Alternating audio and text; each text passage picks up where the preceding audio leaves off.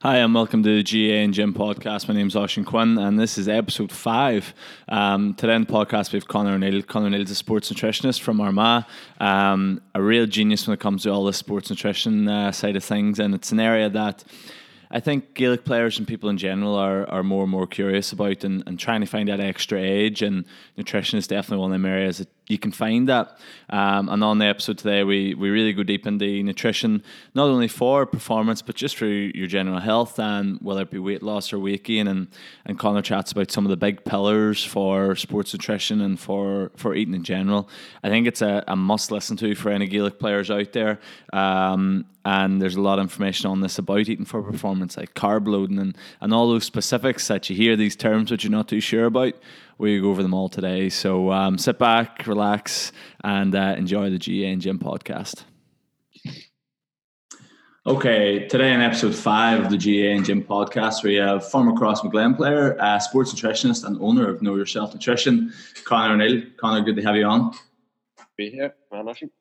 Um, so the whole sports nutrition thing, how did you how did you get into that in the first place? Um, for me, it was uh, obviously being involved in in Gaelic myself and playing a bit of football.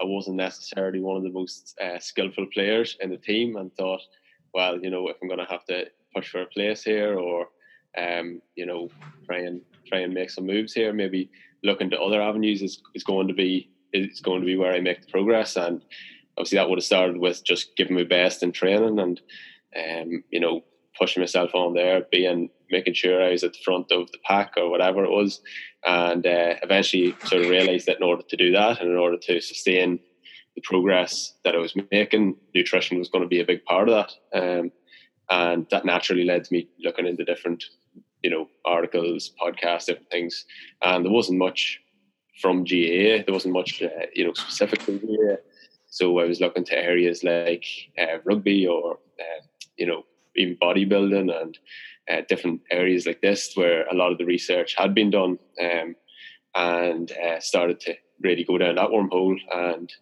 yeah, got had a real interest in it and started to try and bring a lot of that stuff back to, uh, firstly, myself as a GAA player and then, you know, try to pass it on to mates and stuff like that. Um, so that was sort of where I started getting the interest uh, in sports nutrition um, and sort of developed from there into into the know yourself nutrition and stuff like that. Yeah, and that, that seems to be going really good for you at the minute. Um, what are you what are you actually doing? Then are you working with players or teams, or what what what do you do within Know Yourself Nutrition? It sort of started out with uh, you know not necessarily specific GAA stuff in mind. You know, if I had to start out with that, I probably would have called it something like you know GAANutrition.com mm-hmm. or something like that. It was really more so uh, the know yourself part came from you know basically me looking into different, uh, you know, another interest of mine is philosophy, where one of the big things that would have came from the Stoic philosophers was you know, knowing thyself and, and uh-huh. knowing, uh-huh. you know, assessing yourself in terms of your weaknesses, strengths, likes, dislikes, stuff like that, and developing yourself from that. And uh, I sort of just thought that's a good thing to bring into health and fitness as well, is knowing what your strengths and weaknesses are, what works for you, what doesn't work for you, and that's where the actual name "Know Yourself" uh, nutrition came from. Um, but as it developed, I realized that most of the guys who were following me, by nature of the stuff that I was putting out, uh, because I was mainly directing it towards myself as a GAA player, uh, a lot of the stuff was GAA related. Um, yeah. Most of the guys who were following along with it and getting the benefit out of it were GAA players. So I went a little bit more niche in that direction. And most of the guys that I work with now are GAA players. Um, I have previously worked with a few different teams. Um, you know, I was with a couple of county teams over the years. Uh, the likes of Offaly, GAA was in for a while. Um, Antrim, I was in for a while as well. And I've done various talks and different things with clubs and a few others. Um, but I just found that a lot of the time, although you're getting a lot of uh, you're getting top quality players and everything else who you're working with in that capacity. I felt that a lot of the times the very players that were being sent to you for say a plan to drop a bit of weight or gain a bit of muscle or whatever, those players weren't there weren't coming to me of their own accord. They were being sent by the manager, and yeah. that's a recipe for for disaster in some sense because you know if someone's not coming to you of their own choice, they're, they're probably exactly. So because I was building a bit of a following on, on, on social media through putting out blog contents and, and podcasts and that, um, I realized that, well, why don't I just, you know, aim to help the people who are there, who are wanting that help by virtue of reading the stuff and, and everything else. And decided that basically my, what I want to do is go to the individuals within the team who maybe want to go from sub bench to start 15 or who want to make county next year or whatever it is and they know that their nutrition is the missing piece uh, for getting there for them or one of the missing pieces at least. Uh, so most of the guys I work with now are in an individual capacity. Um, I still do the odd talk with, with different teams and stuff but most of the time it's guys who are coming through my online nutrition coaching program um, and I'm helping them with it. Basically over the course of just initially with 12 weeks where we get an, initial, uh, an individual plan in place for them and weekly check-ins to make sure they're staying on track, uh, make any changes along the way and tracking the progress. So by the end of the 12 weeks, the aim is they've made all this progress with the performance and body composition if that's their goals. And then by the end of 12 weeks, they're educated to the point that they're now able to go it alone. Yeah. Uh, basically, playing themselves for the rest of the playing career. And when you find those people that come in for 12 weeks, I'm sure it's uh, the same for most people in general. Like, what's the what's the common areas where people are are going wrong, or where is the issues that people are having? You know, whenever they first come in. I think the big thing for most people is um, short term thinking. So, you know, the first questions you always sort of get, and you'll get these questions as well, is like, uh, you know, what should my pre match meal be? What should yeah. I eat after training? Uh, how do I lose X amount of pounds in three weeks? And these are all very short term questions, which, yeah, are important. Uh, but if you're just focusing on them, you're missing the bigger picture. Yes. The, the shorter term thing is is, uh, is the big problem. Whereas maybe looking at your diet as a whole, your nutrition as a whole, uh, same goes for training and things like that. Um, and even looking at longer term, like if you do have a weight loss goal, maybe extend that out across three months as opposed to three weeks, um, and looking at developing these habits over the course of time as well.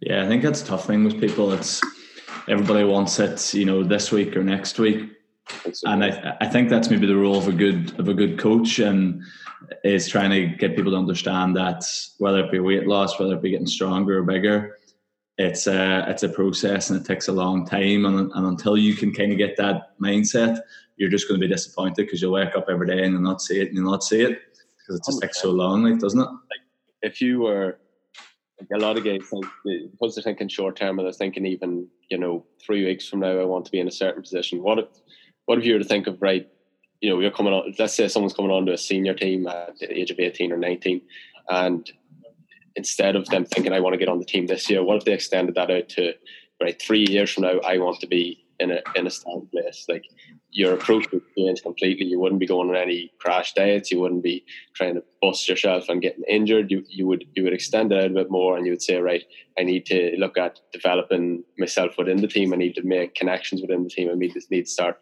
talking to the senior boys to make sure I know what I'm doing uh, and to make sure I have they have me back in a certain sense as well, and that they know that I'm in it for the long run. And and you would change your approach in, in many areas like that. Um, and the same goes with, with your nutrition and even at the, at the lower scale as well. Like you know, extending the goal out a little bit and, and getting the habits in place that's going to be sustainable as well. So. Yeah, definitely. Uh, like I think the big thing you said there was habits. It's it's building habits, and um, like it can be something as simple as as just tracking your calories. You know, for the first while, once you get that, then it's maybe let's look at the quality of the food, and then you increase it from there. But it's habits that dictate everything, like isn't it? Like you can't, you know, same with even strength conditioning. It's like, uh, you know, you give someone the perfect program with their one RM percentages calculated for six weeks on end, building up to this max. And it doesn't matter if the person isn't going to go to the gym three times or two times a week, whatever it is. If they're not going to sustain that habit, all your programming goes out the window. So you know, it, it really is about making sure that someone's going to actually do something, as opposed to you putting the perfect plan together and them going, no, I'm not going to do anything. You know. Yeah, I think sometimes the perfect plan, whether it be nutrition or or training, isn't so much what you're doing now. It's creating a plan that people can stick to. And um, I think now with with so much information out there, you could write yourself up the best plan in the world and the best diet in the world, and it could look amazing.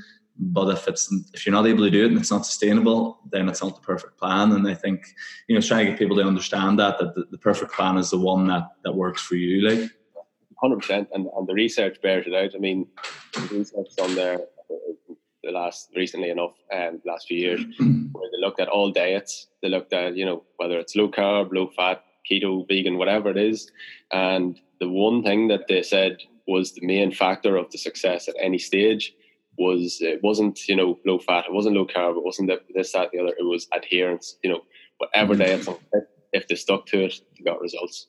You know. Yeah. And you know, when people come into you, what's uh, what is the, the, simple improvements that you can make that maybe lead to, to big improvements down the line? You know, someone's listening. If there's a couple of things they could do, what what, what would you suggest? I think uh, it's important to look at. I'm sure you've definitely come across it. Is that you know the nutrition pyramid? Have you, have you mm-hmm. seen it? So um, I think it's very important for someone to have that as a as a good structure to, to look at. So it's basically a pyramid uh, with the the bottom rung being need to be in place before the next, before the next, before the next, and the very top, you know, that's the least important bit. Uh, but you want to have everything else in place first. So at the bottom, you have your calories uh, or energy balance, essentially meaning are you eating the right amount to uh, to fuel yourself as well as moving your body composition in the right direction if needed. Uh, secondly, then is your macronutrients. So that'll be proteins, fats, carbohydrates, are they in the right place? You know, protein to facilitate recovery, um, carbohydrates to fuel the training you're doing, and fats for a lot of the biological sort of uh, things that go on in the background uh, that are basically can be summarized by health. Uh, essentially, you know, it'd be things like you're making sure your cells are, are well structured, making sure your hormones are where they should be, and different things like that, as well as keeping the, the, the diet enjoyable. Um, on the third rung then is food timing. Um, no, sorry, food quality. So that'll be making sure that you have your micronutrients, your mm-hmm. fiber in place, eating enough fruits and vegetables essentially, um, and maybe not eat, maybe a bit, eating a bit less of the stuff we all know to be maybe less than optimal. Uh, third or the second from last is your food timing. Um, that might be for athletes. That might be a little bit lower yeah. scale because you're talking about things like pre-match meals uh, even post match recovery, different things like that.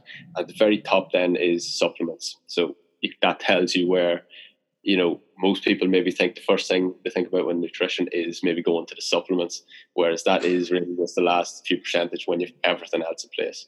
So bringing that back to your question of what are the small wins you can get in place, for me, I think everyone should go through a period of tracking their food, um, at least for a short period of time, to get a good idea of where you're currently eating, um, and even aiming for a specific target. So that'll be your bottom rung of calories, even branching into macronutrients, tracking your food, making sure it's in the right quantities, then starting to build in, making sure the quality's there, then looking at you know how many times per, day you're eating pre-match meals, stuff like that, and then on top of that, maybe supplements. So track food. For anyone who's here hasn't tracked food for a while, take three to four weeks, track everything you eat. At least you'll see where you're at. If you want to then increase it or decrease it, at least you have something to work off. Yeah, I think that that points that point I, I get a lot because um, I'll have people that come into me and they'll either want to add on a bit of size or they want to get a bit smaller and you say to them, all right, we need to start eating a bit more if they're thinking we get bigger and they're like, I am, I'm eating loads. Like, all right, how many calories eating in a day? Oh, I don't know or if they're losing weight, it's I don't really eat anything anyway. like, all right, how many calories you eating normally? I have no idea. Yeah. You know, you, you need that baseline, don't you? Just because someone like can, just because someone can eat two pizzas and uh, Ben and Jerry's and wash down with a fizzy drink on a Saturday night and put away five thousand calories, no bother, doesn't mean they're eating loads during the week you know that's the typical hard gainer, uh, so-called yeah. hard gainer you get is oh you know my family make fun of me how much I eat because on Saturday night they eat a load of stuff like that, but they don't realize that that's the same sort of person who you know can skip breakfast no bother, maybe uh, misses lunch on a on a Tuesday afternoon and. Uh, doesn't have a big appetite, so they're they're missing all these uh, smaller things along the week. When someone who's in the opposite side is actually eating those things without even noticing and eating extra stuff yeah. without. So it, when you get some some crystal figures in place, uh, you start to realize you know that people maybe aren't um, as accurate as they think they are with their intakes.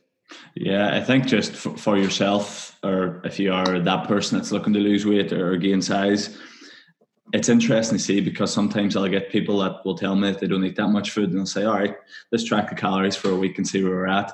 And they come in, they're like, I couldn't believe how many calories were in this, I couldn't believe how many calories were in were in that food.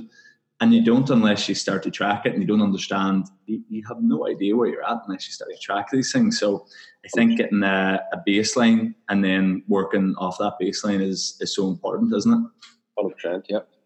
Um, just in terms of that kind of weight loss and weight gain, you know, is it as simple as like a calorie deficit or or eating more calories, or is there more to it than that? It's kind of funny. It's you know, over the years, it's gone from you know these sort of fad diets where it's been like you know fat, go low carb, whatever it was, vegan, paleo, whatever, and people thinking that this is what's leading to weight loss. Um, and then it's got uh, you know through science and everything else, we've discovered that basically when it comes down to it, energy balance is the, the one number one key factor. That if uh-huh. you don't in place, you know, you're not, you're not going anywhere. But I think it's maybe swung too far in that direction where um, it's maybe become like a, you know, it's an easy thing to say. Anyone who's unqualified in any way can just say, "Oh, all you need is calorie deficit." It's like, yeah, what do I do with that? Like, right? So I just do I just starve myself, or do I just not eat anything? And you know, this idea of a, cal- a calorie deficit has become like a, a phrase that it's easy to say, and actually, a lot of people don't even know what it necessarily means. Um, but at the end of the day, it does have you do have to be in an energy deficit in order to uh, to that energy needs to come. You need to be eating less than you're consuming, or eating less than you are putting out, so that that energy can come from essentially your body fat to be burned off as energy. Um, but uh, it's not as simple as that. There are those other four areas. There are, you know, is your macronutrient uh, distribution in place? Because if you're not eating enough protein, um, the weight you are losing is likely to be more from fat than it is from, or more to be from muscle than it is from uh, someone who has the protein in place. Um, you know, there's that side of things as well. And even for some people, it's carbohydrates. Uh, not that if you are in an energy deficit, you're still going to lose body fat, but for a lot of people who are extremely overweight, eating a lot of carbohydrates isn't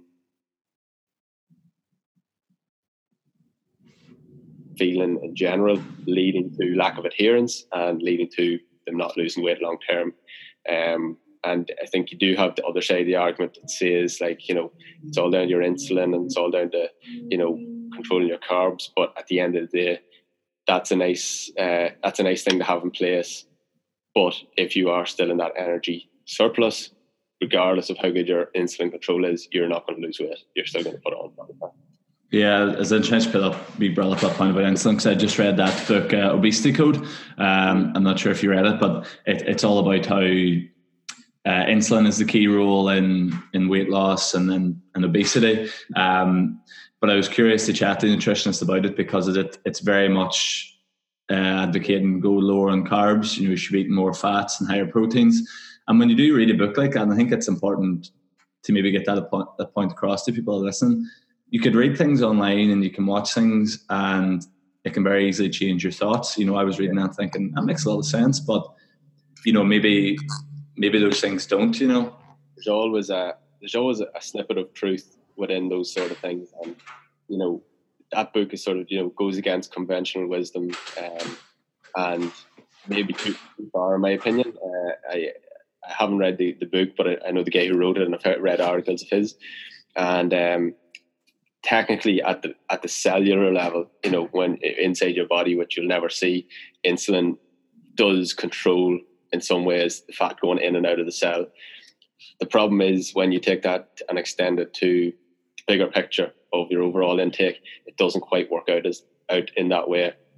Um, you know, your your body fat are, is constantly coming in and out. It's like flux, you call it. So it's constantly releasing some, burning some, storing some, and it's going on like that throughout the day.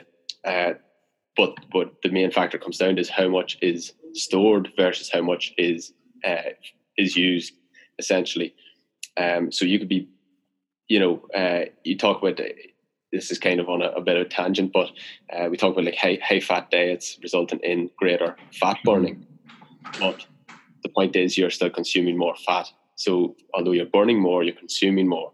And if you're still in your energy surplus, that evens out to be still again in body fat. Yeah. Yeah, I think I think it's just careful. You have to be careful when you read things and, and you watch things. But I think it does come come down to that simple fact. Like I think if you're if you're listening to this hoping that there's going to be a, a secret way to lose weight, you've probably heard it before. You know, track your calories. Uh, if you're looking to lose weight, be in that calorie deficit. Looking to gain weight, be in that calorie surplus, and try and eat good foods. The good news is, you know, if you do start that tracking process and you decide it's too much hassle, you don't want to do it, you can still you can you know you can be in a in a calorie deficit without tracking your calories.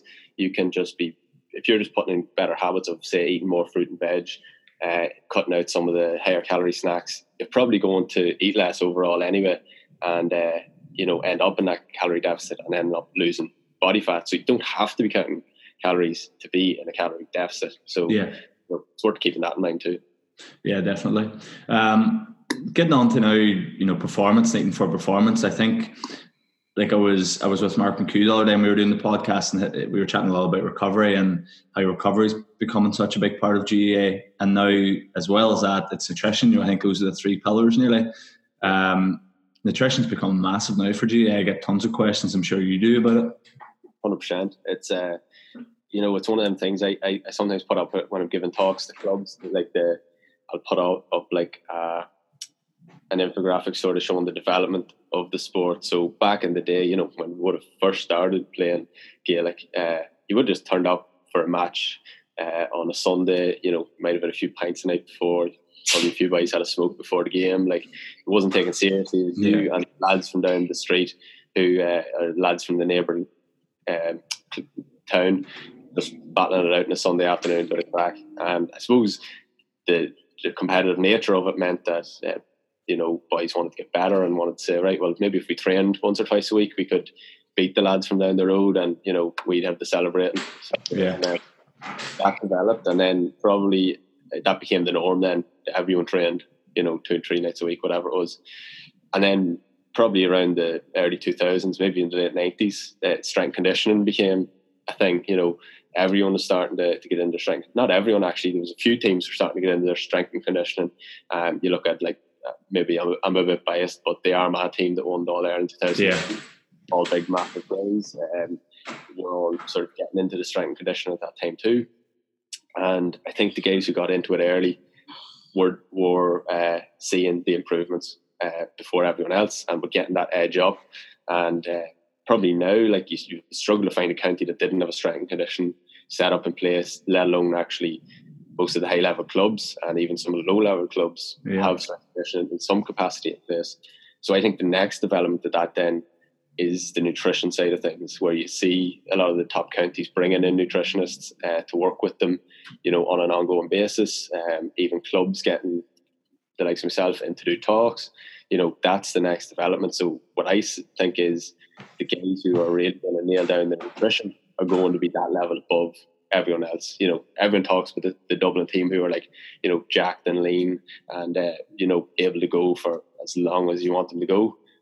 Those are the guys who, like, strength conditions is standard there, has been for years, but their nutrition is starting to get really dialed in as well. So, you know, that's the development. And that's probably where I see it going. Like, um, yeah.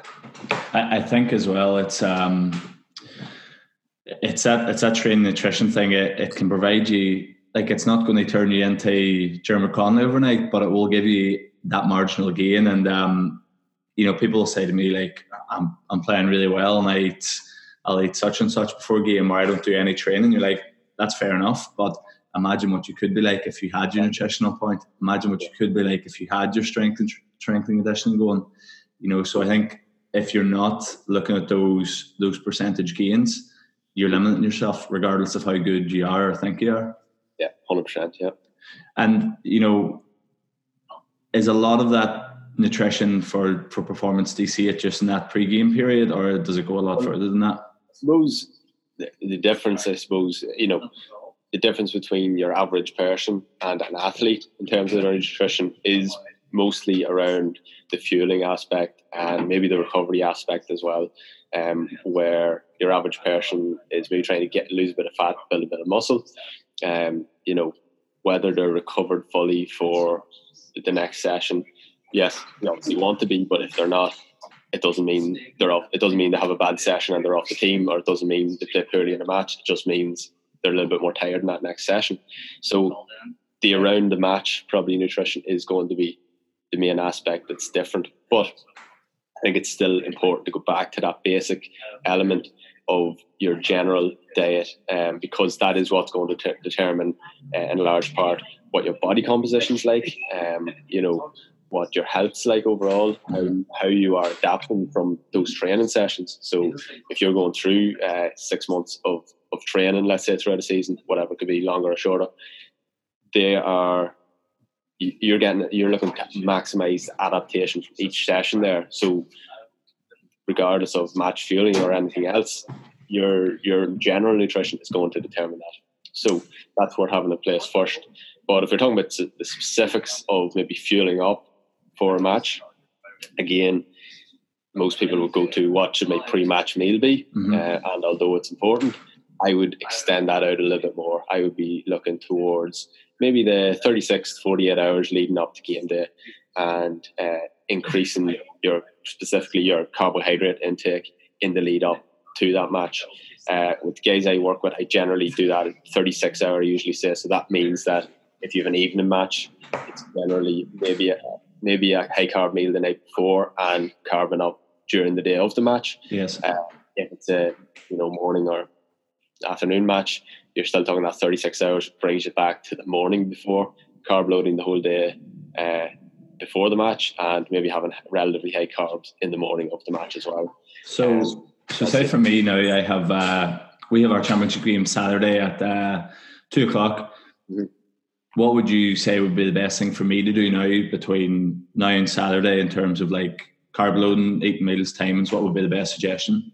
So, it, part of it depends on what your current body composition goals are. So, uh, if I'm, I'm a lot of the getting probably about 80 90 percent of the guys I'm working with are trying to get lean whilst mm-hmm. also fueling themselves, as opposed to gaining muscle and fueling themselves. So they are going to be uh, restricting their overall calorie intake for, let's say, a large part of the week. Um, so their carbohydrate stores are going to be automatically lower uh, than someone who has been at a regular carb level throughout the week. I guess probably you're eating at a regular maintenance sort of level. Would that be right? Yeah. Yeah. So for you, you're probably looking somewhere between six to eight grams per kilogram of body weight of carbohydrates. Uh, so let's say it's well, you need maybe ninety. Yeah, ninety. 90 right, good guess. Uh, ninety kilos uh, times uh, six to eight, which would be a certain math like from five forty to eight times nine. Seven seven twenty grams. I was I was never working that out there.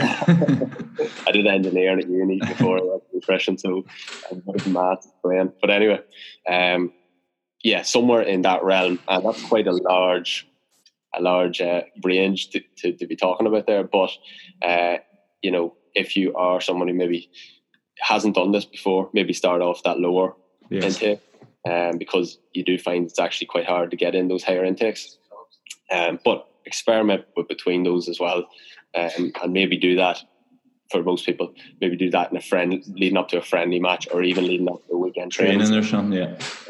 Um, so I would do that on the Friday, and then specifically then on the Saturday morning, uh, you're talking about probably it's at two o'clock. You're maybe having breakfast and maybe one small meal before that. Uh-huh. Um, depending on how early you get up, you do want some carbohydrates within those meals as well.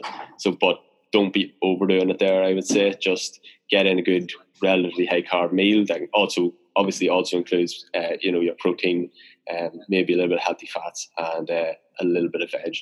Um, so now we're getting it. So that's the carb load, sort of what we're talking about there. And just to clear it up, in case people think you're only eating carbs in those mm-hmm. you're not. You're also obviously eating your protein sources along with that. You know, you're eating regular meals. It's just that your carbohydrates are increased for that day. So just to clear that up. But if you're getting into then pre-match meal, there are a few things you want to start to look at in terms of the composition of that meal as well as the timing of that meal. The, timing is going to be pretty much down to someone's preference. You know, some people like to eat out or eat about four hours out from a match. Others like to eat two hours out from a match. Uh, some of the guys who like to eat earlier also like to include a snack in between, mm-hmm. uh, full but not overly full. Um, so for timing, it is going to be a little bit about experimenting, but probably for most people, somewhere within that two to three to four hours, uh, having their last main meal is going to be a good idea. Yeah, um, no, I think like it was funny you say that because I would always like a meal maybe about you know three or four hours out from the game, so I don't like to feel too full and playing. Uh, Connell Connell in, and he was saying he likes a maybe an hour or two hours out, and that's I think that just comes through experience of, of trying them things out, doesn't it? hundred percent. Um, but the, the, there are some overarching principles that most people will want to adhere to in the composition of that meal. So you want to have a protein source, um, just as you will with most of your meals, because it does, you know, keep that recovery process going. If there are some, uh, so eat protein because you want the amino acids from that protein, which is the broken down form of the protein essentially. Um, and if we have some of those amino acids floating through the bloodstream during the match, it means that we're less likely to use muscle protein uh, as a source of fuel during that match or training session. So you do want some protein in your pre-match meal, and uh, you want it to be obviously carbs, plenty of carbs in there as well, because uh, that has been shown to improve performance uh, going into athletic um, games and training, whatever. Uh, and and uh, something that a lot of guys don't notice is keeping fats and fiber relatively low in that pre-match meal is usually a good idea, um, because these take fats and fibers take longer to process mm-hmm. the digestive system. So if you are, uh, you know, keep, keep don't be eating big massive salads or big loads of uh, broccoli and different things like that. It will yeah. fill up your stomach a lot but it'll take a long time for it to be processed, and those carbs and protein might take longer to get into your bloodstream, um, and it might feel uncomfortable in the match as well if your stomach's really full. So that that's that's the bare bones of the meal. Um, as I say, if you are eating that a little bit further out, getting maybe a, a carb snack in there, something like rice cakes uh, or pieces of fruit or something like that as well.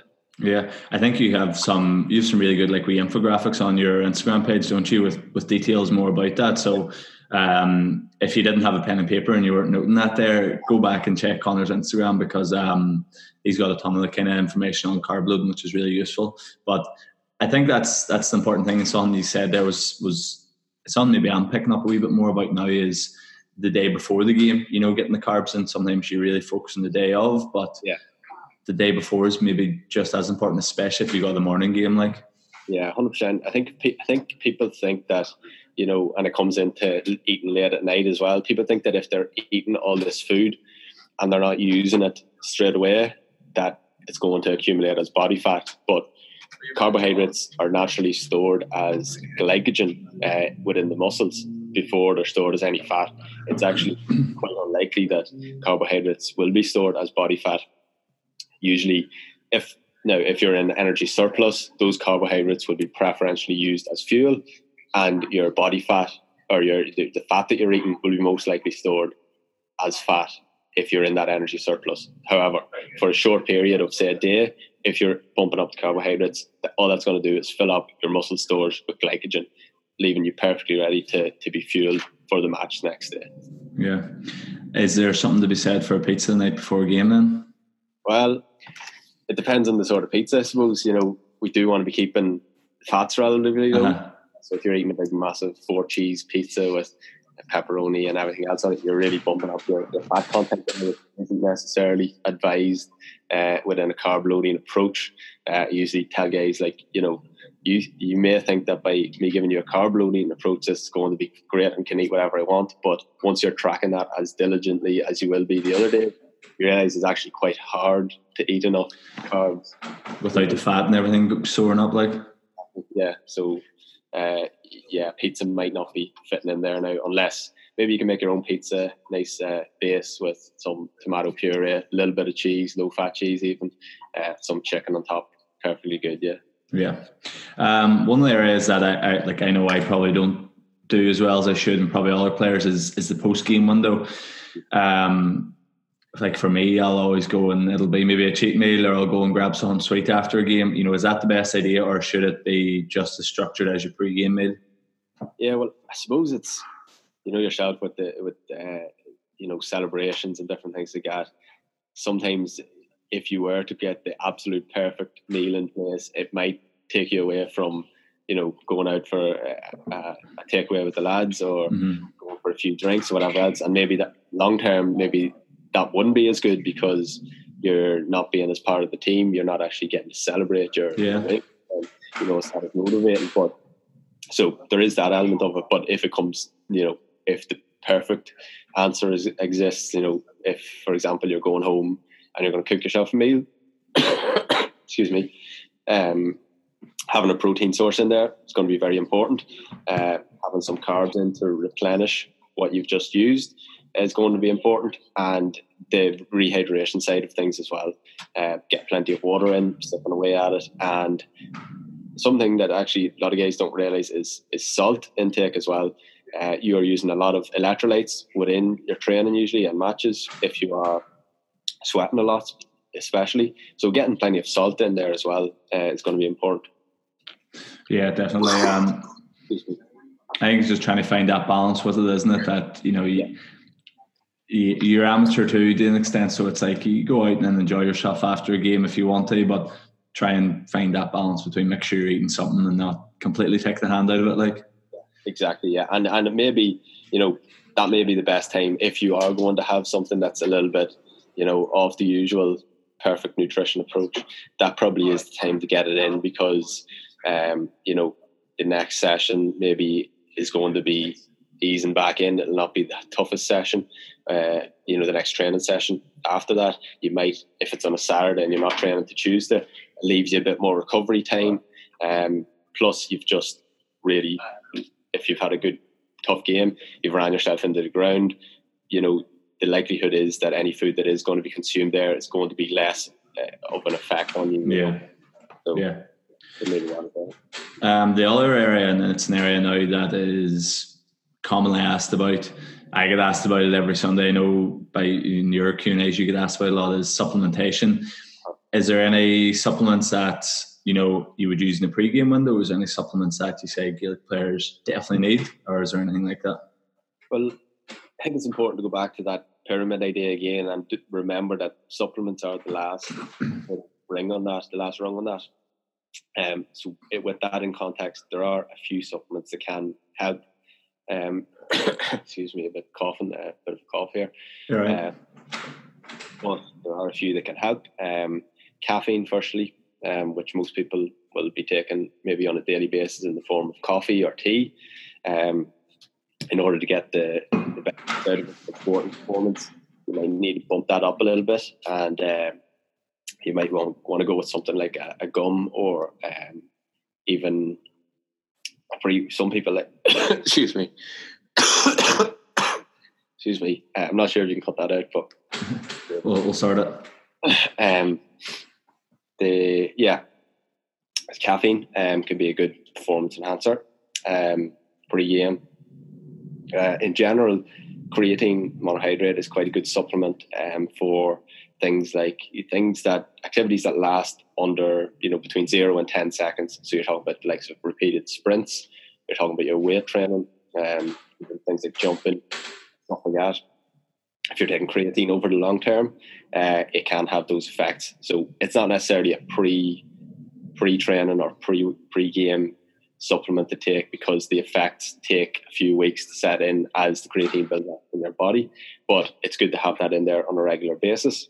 Um, then there are a few other things that you can look into that are maybe a bit, uh, a bit probably on the advanced side. Things like you know beetroot juices. Um, a good protocol of using the beetroot juice can have an effect on your ability to, uh, you know, ability to endure longer. So go for longer without having to having to stop.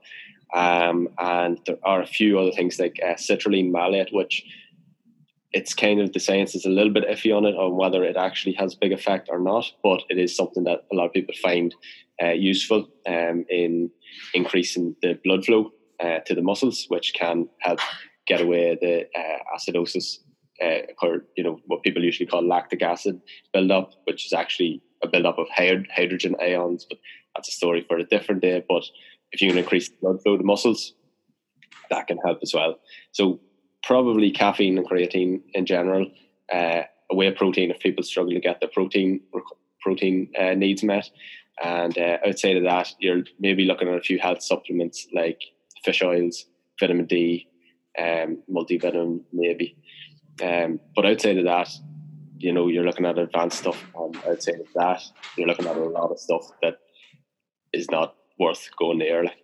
Yeah, I think it's it's interesting. You keep bringing it back to that point about the pyramid, and I think that's so important because people will look to uh, supplements, whether it be for pre-game, whether it be for recovery, and yeah, they will probably help, but you know it's that maybe one percent help. But if you haven't got the other ninety nine percent with your diet, with your sleep, with your hydration, doesn't yeah. matter how much creatine or how much caffeine. You know, it's that's the icing on the cake, basically the supplements, like, isn't it? Yeah, hundred percent. Yeah, would agree with that.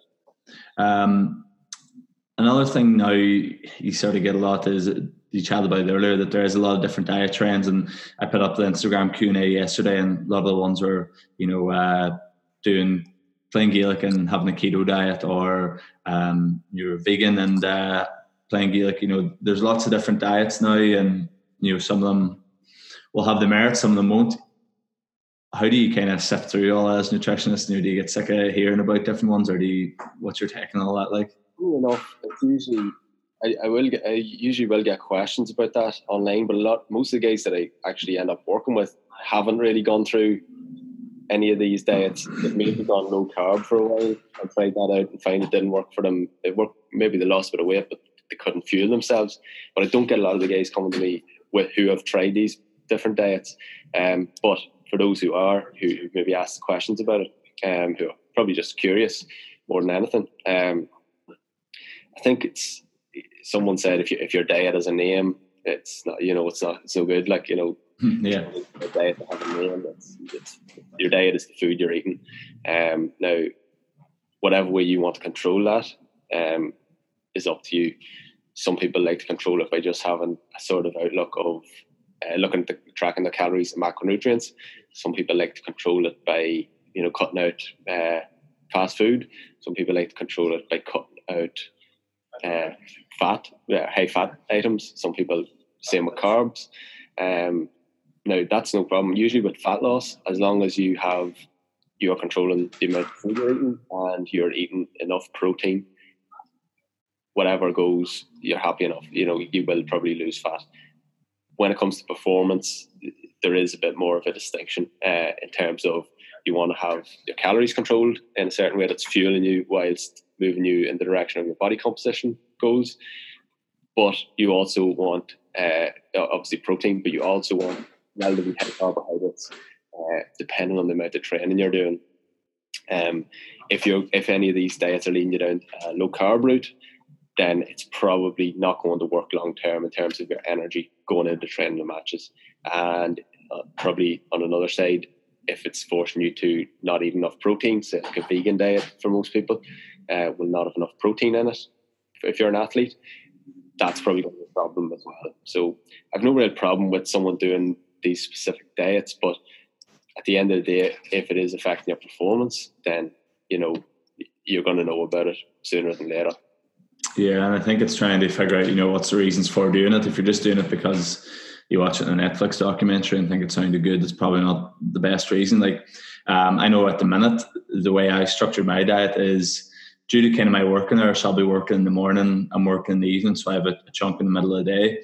What I'll try and do is I'll try and kind of restrict my eating periods. So I will probably eat more between like 12 and maybe five or six, and then I'll not eat either side of that. And you could call it fasting or you could call it time restricted, whatever, but it, it works for me. And um, I think that's the important thing is no matter which one of these you do, you, you figure out which works best for you and which kind of fits in with your, your daily life. Like, hundred percent. And I suppose works. The word works is different for different people. You, what you probably mean by works is you're keeping at the body, or you're keeping at the body fat level you want. Yeah. You're you're recovered. You know, for you, you have those probably three metrics. Maybe another one that you feel good or don't feel hungry much. if you can have those things in place, that works for you. You know, so yeah, definitely yeah. works for you.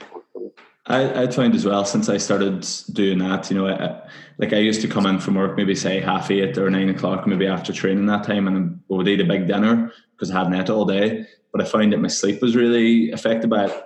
I don't know if there's any research to maybe back up that a big meal before bed is actually bad for sleep, but since I've kind of eliminated having a big meal before bed, I, I find that I'm sleeping a wee bit better now. Like, yeah, some people will find that. Some people will find the opposite. Um, yeah, you know, uh, there is uh, there's one side of it that you know we should probably be eating in line with uh, daylight hours. You know, we probably shouldn't be eating too late at night because our bodies, by by virtue of the fact that our bodies are naturally shutting down.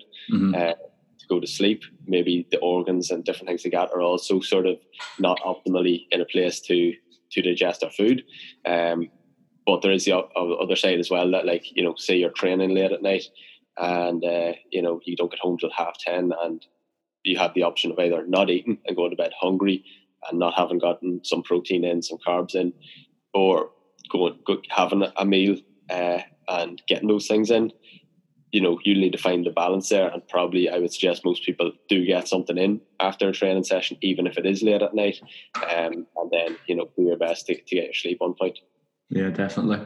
Um, is there any nutrition myths at the minute that you see floating about that that you hear a lot, or um, um have, have we covered a lot of them already?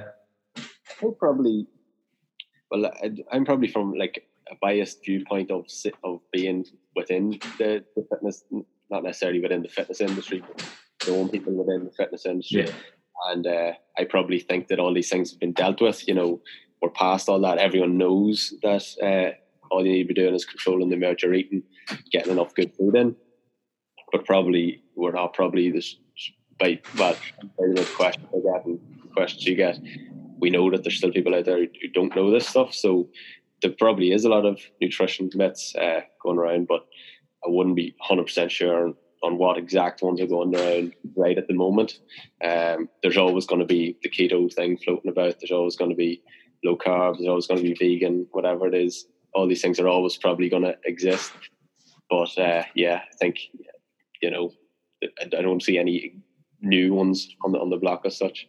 Yeah, I think most of the questions have been answered. It just takes people maybe doing a wee bit of research or going on like your page and um, and finding out the answers. But you know, sometimes people sometimes people don't like to do that. Yeah, it takes everyone away. Like I like I'm still learning stuff, you know. And uh, five years ago, I didn't know, you know, what energy balance was about or any of these things. So mm-hmm. it's not. I'm not. I'm not looking down on people that saying you don't know. I'm just saying, you know, it, it's probably the same things floating about that have always floated about. You know.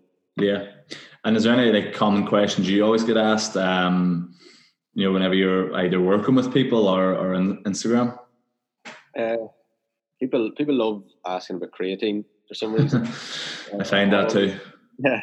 Uh, you know, it is a great it's a great supplement as far as supplements go. It's probably the one that I'd recommend to most people. Um, but if we haven't, it will show some benefit, but not if, but if we haven't got you know all these other things in place, we're missing the biggest chunk of, of progress. You know.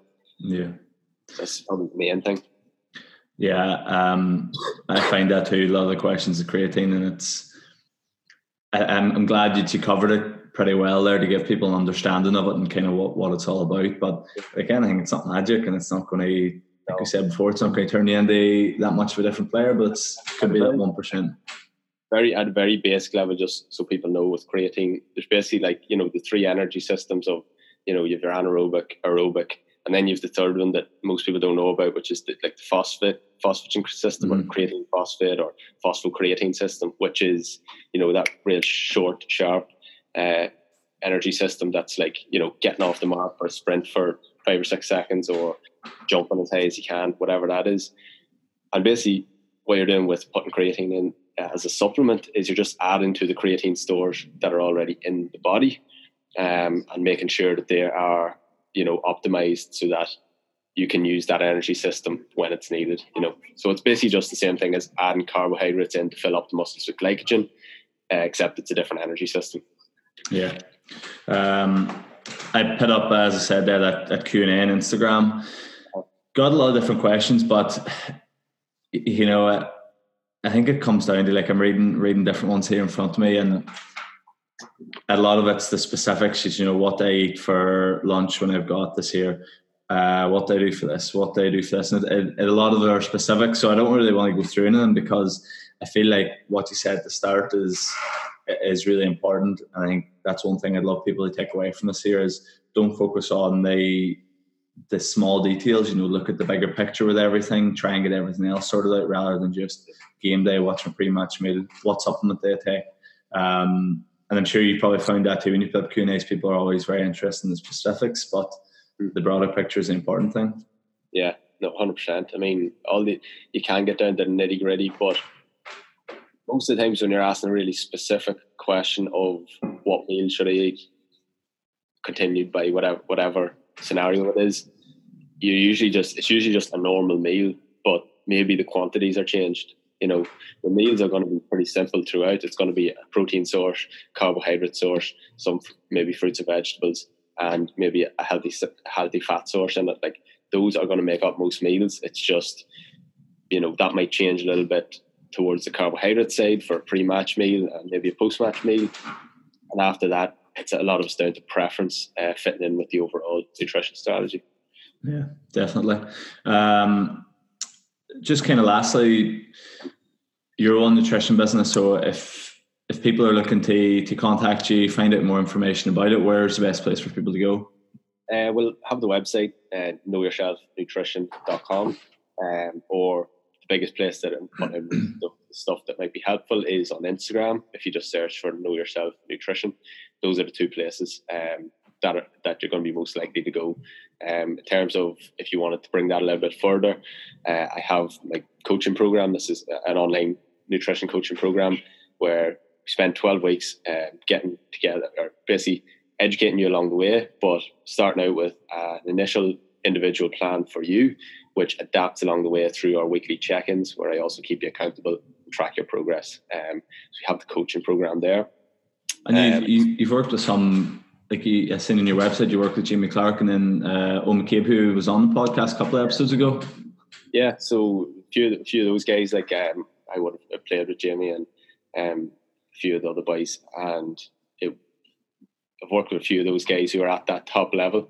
Now, as I sort of said, generally, actually, the guys who I mostly work with are guys who are actually maybe at lower levels who are maybe trying to go from sub bench to start or yeah. the club to county as well. Um, mm. It's always nice to get you know those those top level guys on as well because it's sort of a different it's a different ball game there for, as well. You know, most of the time those guys are in pretty good shape it's it's it's optimizing their the performance uh, the performance element of it for those guys as well. Whereas a lot of the guys uh, who are at maybe lower levels, it's a body composition thing along with performance element. So two different ball games, and it's, it's nice to you know it's nice to see both. Definitely, um, I think any any Gaelic player out there, anyone that's just looking to kind of improve their health, do follow Conor's uh, Instagram page because he, he puts out a ton of content and a lot of really easy to to see a lot of complex stuff but put in a simple way. I'm able to understand that that should be should be evidence enough for most to use, but um, definitely give it a follow. But yeah, Conor, thanks for coming on. We I think we we discussed a lot there, a lot of helpful stuff. So um, really appreciate you taking the time out. Yeah, hope it helps. Definitely. Brilliant. Thank you very much. Speak soon. Yeah.